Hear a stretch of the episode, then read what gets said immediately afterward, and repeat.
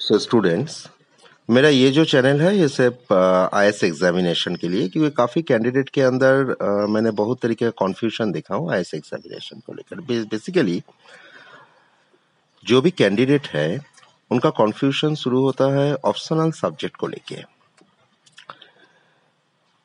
देखिए optional subject जब आप लोग चूज़ करते हो, इसमें दो तीन चीज़ों के ऊपर आपको ध्यान देना चाहिए। काफ़ी आई ट्रेनर को या फैकल्टीज को मैं ये बोलते हुए सुना हूँ कि पब्लिक एडमिनिस्ट्रेशन चूज़ कर लो। पब्लिक एडमिनिस्ट्रेशन बहुत नंबर फेचिंग सब्जेक्ट है। या हिस्ट्री चूज़ कर लो। हिस्ट्री इजी है। या जियोग्राफी ले लो, क्योंकि प्रीवियस ईयर में जो भी आईएस टॉपर हुए थे, उनमें फिफ्टी परसेंट जियोग्राफी था, उनके ऑप्शनल पहली तो बात है कि 2013 से पहले और 2013 के बाद आईएएस एग्जामिनेशन का जो ट्रेंड था, वो ट्रेंड काफ़ी चेंज हो गया है। यूपीएससी की तरफ़ से ऑप्शनल सब्जेक्ट से ज़्यादा इंपॉर्टेंस दिया गया है जीएस पेपर में। पहले क्या था 2012 तक?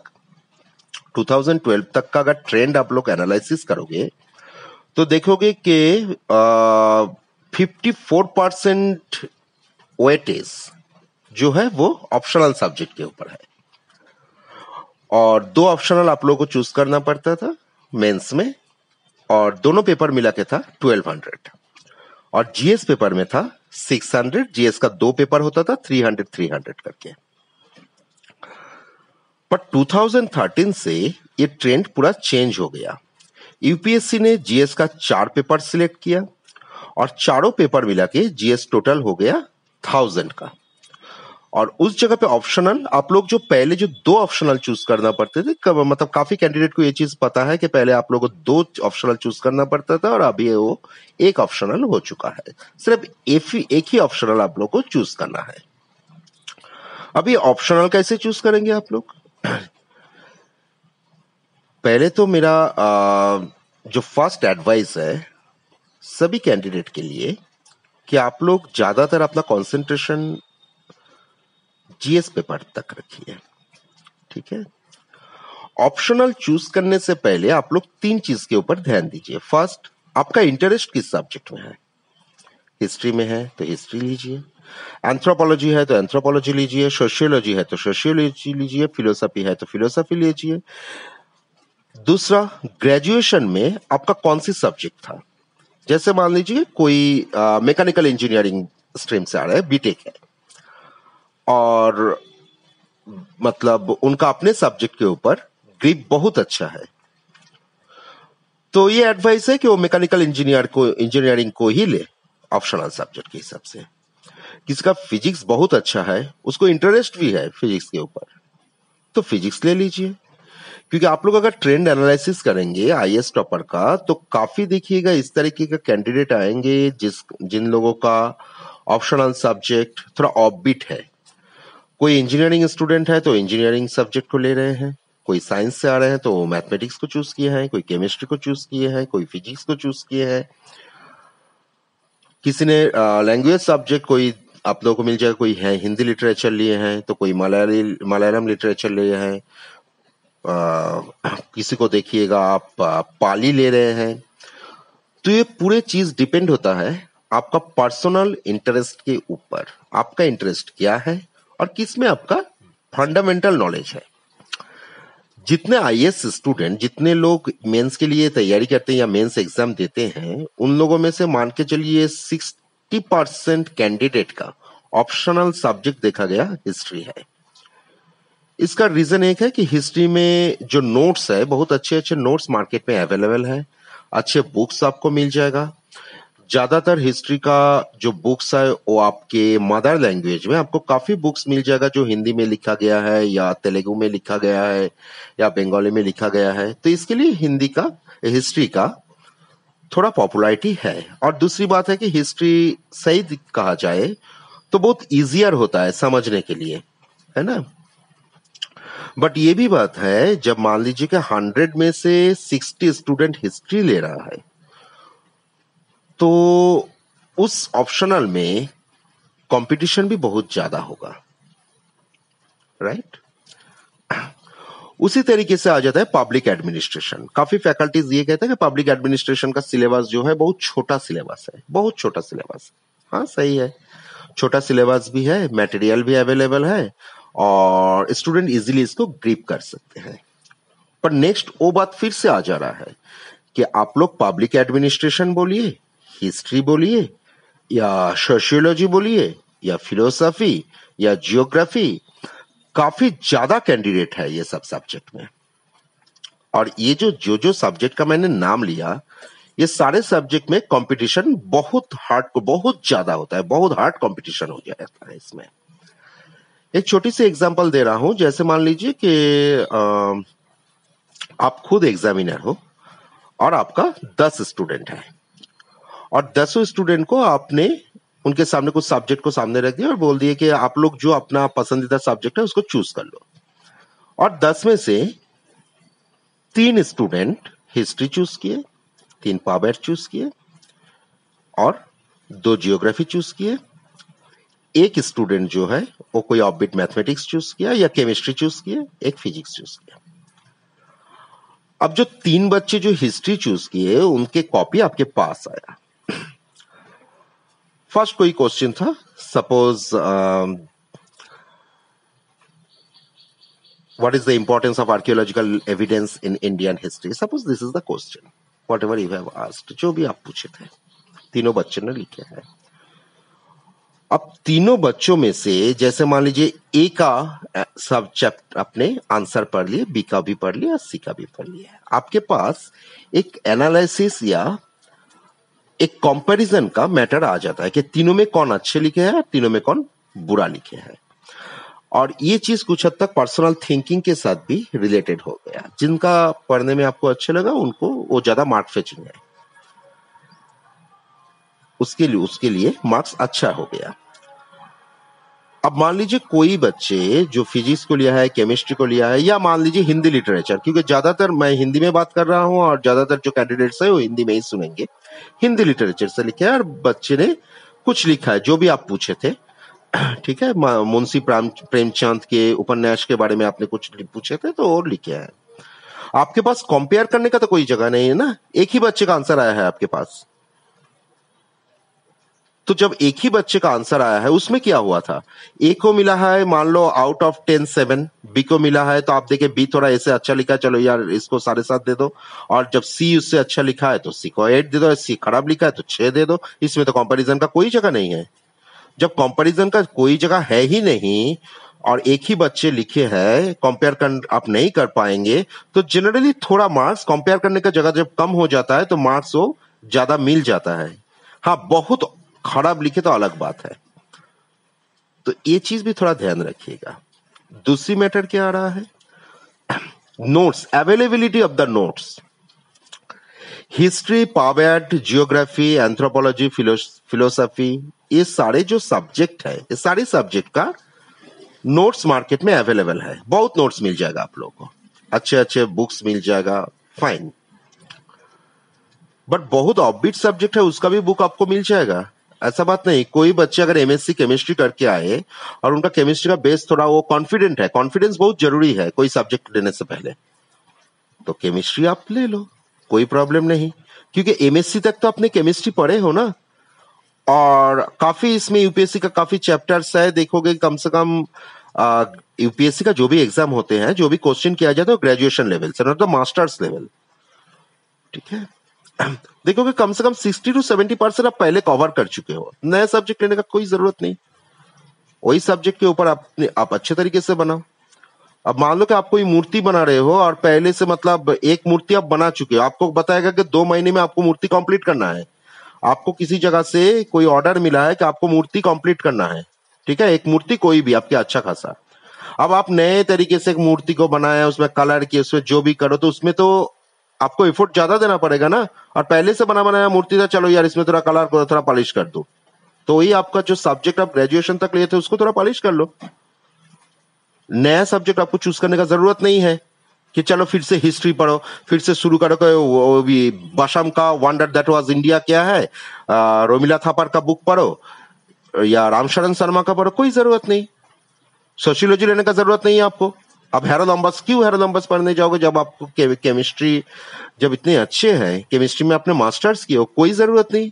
अब हिस्ट्री, सोशियोलॉजी चूज़ करो। हाँ जीएस पेपर जो है, उसको लेके हम, आप लोगों को मैं कुछ बोल सकता हूँ। जैसे आप लोग जो आई एस एस्पिरेंट है, जो लोग सोच रहे हो कि ग्रेजुएशन से बाद मैं यूपीएससी के लिए तैयारी शुरू करूँगा, उन लोगों के लिए मेरा पर्सनल एडवाइस है, जब आप लोगों का टेन प्लस टू खत्म हो जा रहा है, तब आप लोग एक अपना करियर ग्राफ बनाओ कि करियर आप लोग कहाँ पे जाना चाहते क्या करना चाहते हो?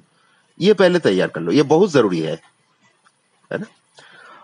अब आई का तैयारी करना चाहते हो तो आप चले गए, मान लो कि ग्रेजुएशन कंप्लीट किए, आप कोई भी ए बी सी डी कोई कोचिंग सेंटर में चले गए कोचिंग सेंटर आपको देखिए, जो भी कोचिंग सेंटर अपना ऐड देते हैं, कम से कम दस हज़ार बच्चे को वो लोग लेंगे और दस बच्चे को चांस मिलता है और दस बच्चे, उसी दस बच्चे का फ़ोटो वो लोग एडवर्टाइज करते हैं, प्रचार करते हैं। तो ये बहुत बड़ा कैलिबर नहीं है कि दस हज़ार में दस बच्चे को चांस मिला। है ना? Self study is the best study आप अपने आप को सबसे अच्छा जानते हो। कोई दूसरा के नहीं समझेंगे अपने आप, आपको। आपका क्या इंटरेस्ट है? वो तो आपका इनबिल्ट है ना। वो तो कोई बिल्ट अप नहीं कर सकते आपके अंदर। तो इंटरेस्ट पहले सोच लो कि आपको करना क्या है and what is the X factor of your thinking कौन सी सोच आपको अच्छा लगता है? क्या पढ़ना आपको अच्छा लगता है? ठीक है? न्यूज़पेपर जब हम लोग सुबह पढ़ते हैं तो कोई है कि न्यूज़पेपर के फ़र्स्ट पेज पहले शुरू करते हैं? कहा खून खराबी हुआ प्राइम मिनिस्टर क्या बोले, ये होम मिनिस्टर क्या बोले, ये सब खबर पढ़ते हैं। कोई लास्ट पेज पढ़ते हैं पहले। कि चलो विराट कोहली में कौन सा सेंचुरी मारा, रोहित शर्मा के स्कोर में कितने सिक्सर है, या जो भी स्पोर्ट्स के न्यूज़ कोई मूवी का पेज खोलता है तो सबका इंटरेस्ट तो एक जैसा नहीं है ना? तो पहले अपने इंटरेस्ट को समझ लो। ऐसा नहीं कि बगल वाले भैया को आई मिला था और वो आई क्रैक किए हैं और उन्होंने जियोग्राफी लिया, आप भी जियोग्राफी चले गए लेने के लिए। है ना? साविंद्रा सिंह का कुछ बुक खरीद लिए, चलो यार मैं भी तैयारी करूँगा, ऐसा मत करना। आप अपना इंटरेस्ट को देखो। पहले अपना इंटरेस्ट आपका अपना इंटरेस्ट बहुत ज़रूरी है। आप अगर ट्रेंड को देखोगे, थोड़ा ट्रेंड वाइज एनालिसिस करोगे, देखो एक है टोटल एक है एवरेज मैं फिर से बोल रहा हूँ, एक है टोटल एक है एवरेज आप लोगों में किसी काफ़ी लोगों का ये क्वेश्चन होगा कि पाली लैंग्वेज ठीक है? पाली लैंग्वेज में तो बहुत कम बच्चे पाली लैंग्वेज लेके क्रैक कर, पाली लैंग्वेज लेते कितने बच्चे हैं? दस बच्चे लिए, दो बच्चे क्रैक किए. आपने रिज़ल्ट देखे यूपीएससी का जब रिज़ल्ट आया, सिर्फ़ दो ही बच्चे वाली लैंग्वेज लिए थे क्रैक किए हुए। पर लिए टोटल कितने बच्चे ने ये ऑप्शनल को ऑप्शनल लिया था? दस ही बच्चे लिए थे ना? दस में से दो तो क्रैक कर गया। अब हिस्ट्री का बात बताओ हिस्ट्री में मान लो कि सौ बच्चे लिए थे, पाँच बच्चे ने क्रैक किया।